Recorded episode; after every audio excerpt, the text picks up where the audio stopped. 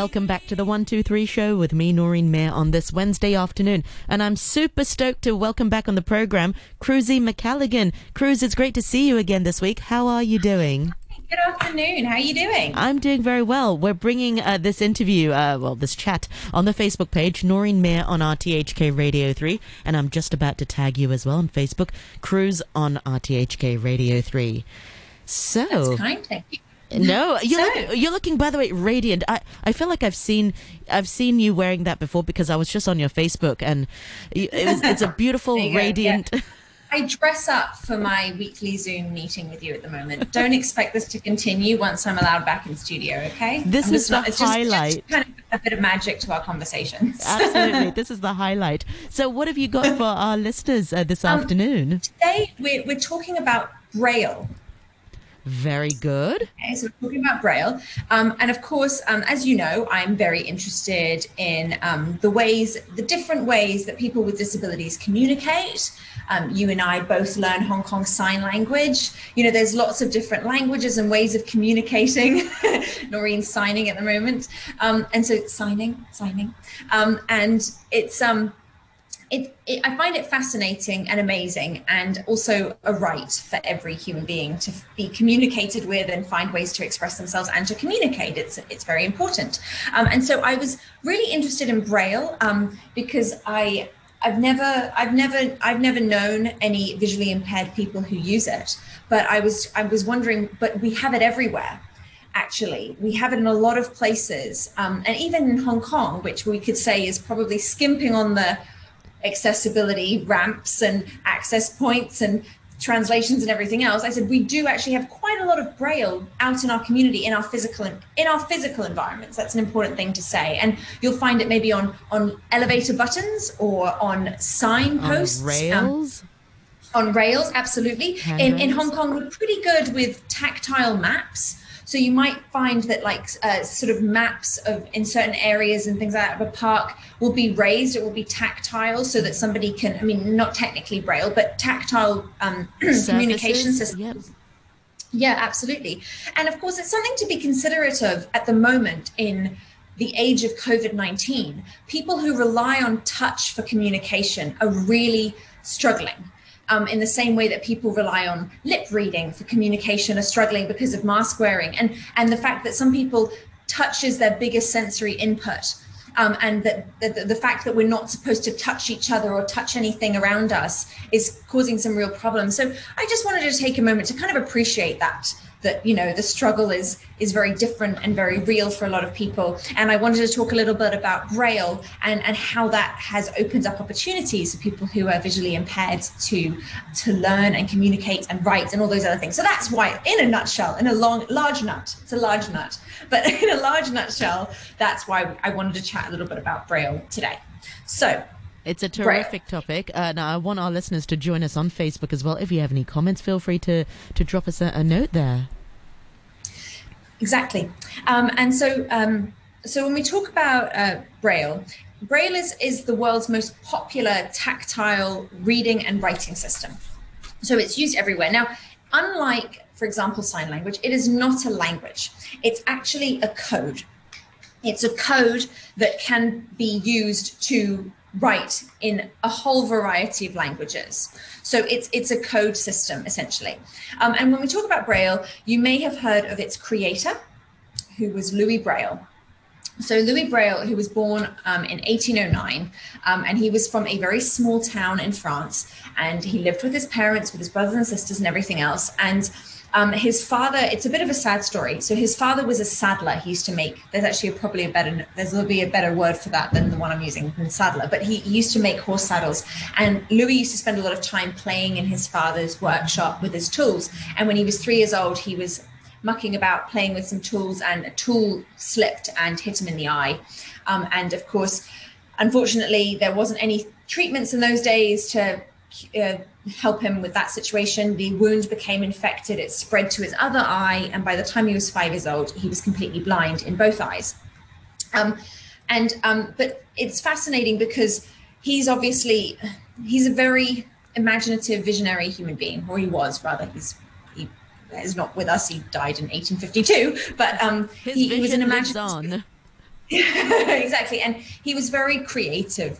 Um, and he, um, in 1821, he learned about a communication system that was actually devised by Captain Charles Barbier of the French Army. And Barbier had created this invention called night writing, which was a code of dots and dashes in thick paper. And these impressions could be interpreted with the touch of a finger. And this would help soldiers communicate on the battlefield without having to speak or use light so, I mean, it's one of those really depressing facts where a lot of our innovations come from times of war, you know, and unfortunately, this is another one of them that this is where it came from. Now, his system was actually a little bit complicated, uh, Captain Barbier's system, but Braille, uh, Louis Braille was inspired to come up with a system of his own. And by the time he was 15 years old, he'd trimmed this whole night writing system from the French army into 12 dots, um, and from 12 dots into six and had found 63 ways to use a six dot cell in an area no larger than a fingertip.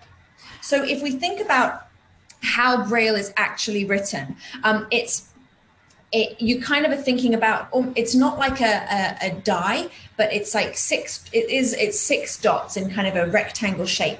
And that's your grid and that's what we basically do for each for each letter. And how dots are arranged within that grid will give us the letters of the alphabet or in different um, alphabets as well.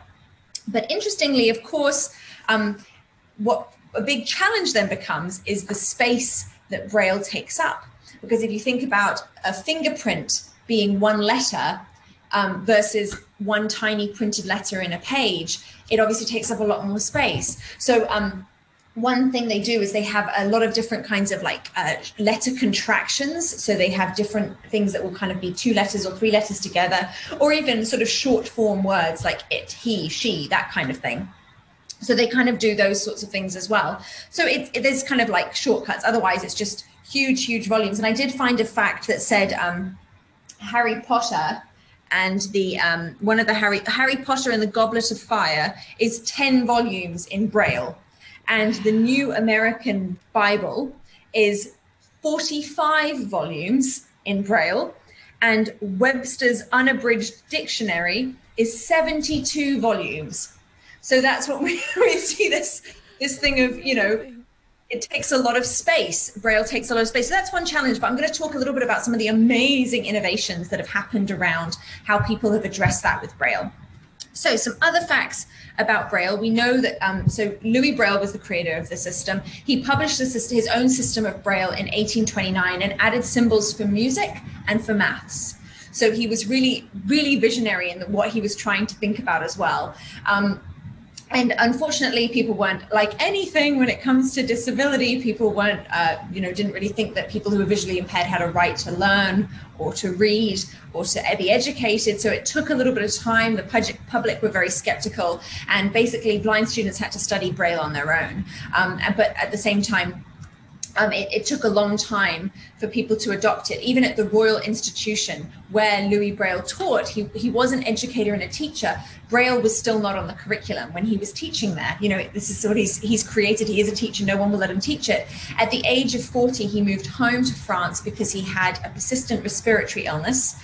It's a little bit close to the bone now. And in um, 1852, he died just a few days after his 43rd birthday, with them still not teaching the language sorry teaching the, the writing system code that he he created. But today it is you know through what's really remarkable is that just a few short years after his death there was an overwhelming um, response from blind pupils who said we want to do this. We want to learn this language and it was because of them it was because of the students advocating for themselves that it became something that was finally taught and accepted.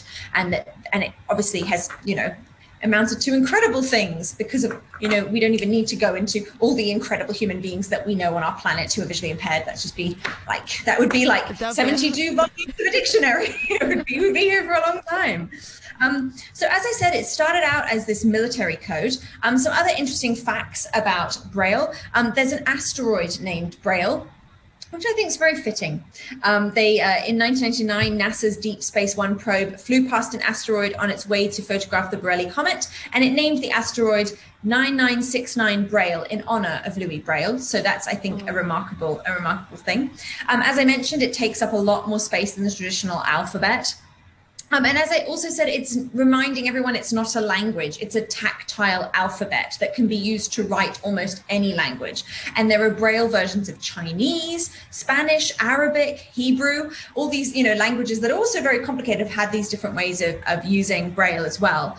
Um, there's also this thing called the Braille Challenge. So every year there's an annual competition for students who are blind, which is sponsored by the Los Angeles based Braille Institute. This is where 1,400 students from the US and Canada test their Braille skills in categories like reading comprehension, proofreading, and spelling. And winners uh, go away with, you know, huge cash prizes, kind of like a Braille spelling bee, if you will, you know, so that, so that kind of thing, which is quite cool. Um, there's also, as I mentioned, a special version. There's there's Braille for mathematics. There's a special version of Braille uh, called the Nemeth Code that was invented by a Dr. Abraham Nemeth, and it can be used to transcribe math algebra and calculus. So if you were doing those things and already inherent genius, but then also want to add the extra genius of being a tactile reader, you know that that's apparently a thing that happens. Um, and uh, yeah, so of course the interesting thing is that um, you know, we think about that this might seem slow, it might seem slow braille, but actually, um, some braille readers can just their fingers can fly through that braille. Oh, um, you took I would like, fact. I was going to say that one. oh well, you you can if you like. No, no, you go for it. no problem. it's funny because I've always um my um my husband and my sister always make fun of me because I'm a bit of a speed reader. I always have been. So if someone's, it's actually quite embarrassing because if someone pulls up their messages on their phone or something you in a are... quarter I've read it and I'm like I didn't mean to read that. I'm just very very quick at reading. Um, so I'm, I'm uh, people have to be a lot more safe with their private things around me because one glance and I've already seen what something is.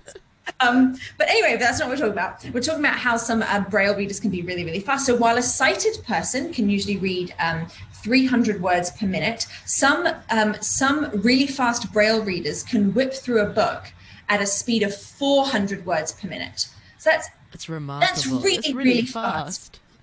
Yeah, absolutely. And they say that the key to reading Braille so quickly is a very light touch and is using both hands. So one hand reads while the other hand is poised to start on the next line. So it's that incredible use of left right brain to, to keep reading it, you know, almost like almost like I don't know, I've had friends in the past who can look at one page of a book and read the whole page in like an image. Have you ever had friends like that? Yeah, because they read down the middle or something like that. Yeah, and then they're able to they just absorb it like um, amazing. Yeah, um, apparently, um, so I, would love to talk a little bit about some of the the different kind of innovations and things that have been happening around Braille as well. Quickly, so as mentioned, uh, it takes up a huge amount of space right? But um, there's been some incredible, and I'm really, it was one of those things that's like heartening to see that money and time and expertise has been put into this sort of development of technology. So there are Braille e-readers. So, you know, basically almost like imagine like kind of a, like a, a, a light, a soft membrane, plastic membrane where little, the dots appear on the page like you would with an e-reader so that you can be reading this tactile thing. There are there are braille mobile phones that offer haptic feedback that do the same thing so you can be reading a text message on your phone because of course conventionally for uh, some people who are visually impaired, everything would have to be voice activated. I mean, everything would have to be read aloud, which is fantastic and it's wonderful that that technology exists as well. But also, I'm sure there's some privacy that you'd like to have for yourself. You don't want everyone in in the room to know what's on your text message or what direction you're going or how far the coffee shop is. And so there's all this incredible technology, and I really recommend having a Google of it later, like Braille mobile phones and Braille e-readers and those kind of personal computers where you're able to type in Braille as well, and that can be translated into into written uh, written language for other people as well. So it's like it's incredible all the kinds of innovations that are happening around it even in terms of like artwork. So a lot of people create artworks in braille. So they'll take like a, a famous painting and they'll push through it with um, you know with kind of like braille like bumps so that somebody can sort of feel that painting and they do that a lot with artwork. There's even been braille tattoos. So this is when um so like somebody is you know uh, they basically get kind of um, little surgical beads inserted under the skin to create those raised bumps of the different letters of braille which sounds awful, but you know, up, up to you. like, sounds very painful. Um, but yes, yeah, so it's it's quite incredible in that way. And people are creating a lot of different um, ver- braille versions of things that we've always known and loved, like like card games, like playing card games as a family. They have braille versions of Uno and Monopoly. They have oh, braille Lego. That's my favorite. Um, so, I mean, so, all children can be inclusive and, and they can play really. Absolutely, oh. absolutely. And and it's of course, I mean, you know, unfortunately we only have so much time and energy and it'd be very difficult for us to learn all of the languages we may need to communicate with everyone around the world whether they're spoken or written or sign and um, but of course the technology is existing now so much that we can communicate with people even if neither of us speak the other one's language. We already know that. We have google translate and things like that. And it's amazing that that's the technology that's also happening with braille that it's becoming something that we can that it, things can be translated into and out of braille that um, that people who are blind or have significant vision loss can really achieve literacy and contribute and communicate and all of and create and write poems and stories and all those wonderful things that everyone should have the opportunity to do. So I'm quite passionate about this, as you can see. I think I'd be terrible at reading braille. I would love to try it, but I think I'd be terrible at it. I think you know, like a light you, touch. A, a, light touch is the key. Yeah, really. light touch. I think I'm too heavy-handed. Yeah, you know. Uh, this is yeah, hands calloused area. by you know months of disinfection or whatever. Um, but yeah, but I think it, it's a remarkable thing, and I think we should really be quite. Um, we should be thinking about it a lot here in Hong Kong, and it's important to think about people who aren't able to be using it right now in the same way we'd want to. I mean, if you think about all of us, I mean, I do about 17 times a day press an elevator button with my elbow or open a door with my elbow or, you know, all those sorts of things. For someone who relies on that sensory input, that tactile in sensory input as their way of navigating the world, this time of COVID has been very, very difficult. And I think it's important for us to recognize that and also to not judge. So if you don't know if someone is visually impaired, you don't know if that's the reason they're touching all of the elevator buttons or they're, they're putting their hand all the way down the, the banister. Like you, they're looking for that tactile input and those little little pieces of braille that help them navigate the world. And I think we're all going to have a bit of a, a more of an appreciation for it now, I think. Um, and and I've, I've really enjoyed looking around Hong Kong in the last couple of days since I was thinking of talking about braille and trying to find those little bits of braille in our environments um, because it's, it's exciting. It's it exciting to know that, you know, on the MTR, we, we see that a lot on, on the handrails and also guiding you towards exit, teamed with the music as well. I don't know if you often hear the background jingle yeah. Uh, on the MTR, but it sort of guides you to those uh, braille uh, handrails uh, to, to, to get you to those uh, exits. Have you got a braille yes, quote? I hope you're. I have. I have. I have four braille quotes actually. I have four braille quotes. Um, the first one, um, I have three from Louis Braille because it kind of made sense. Um, so the first one is he said, um, access to communication in the wider sense is access to knowledge, and that is vitally important for us if we are to not if we are not to go on being despised or patronized by condescending sighted people. We do not need pity, nor do we need to be reminded that we are vulnerable. We must be treated as equals, and communication is the way we can bring this about. I thought it was very it's very powerful. powerful. Um, he also said, Braille is knowledge and knowledge is power, which I also really liked. And he also said, live without seeing, but be what you are. Which I thought was a nice little rally for people who, and this one I really liked. I thought it was a little bit, it was sweet. It was from a novel by Armistead Maupin, who said, like I've always said, love wouldn't be blind if the Braille weren't so damn much fun.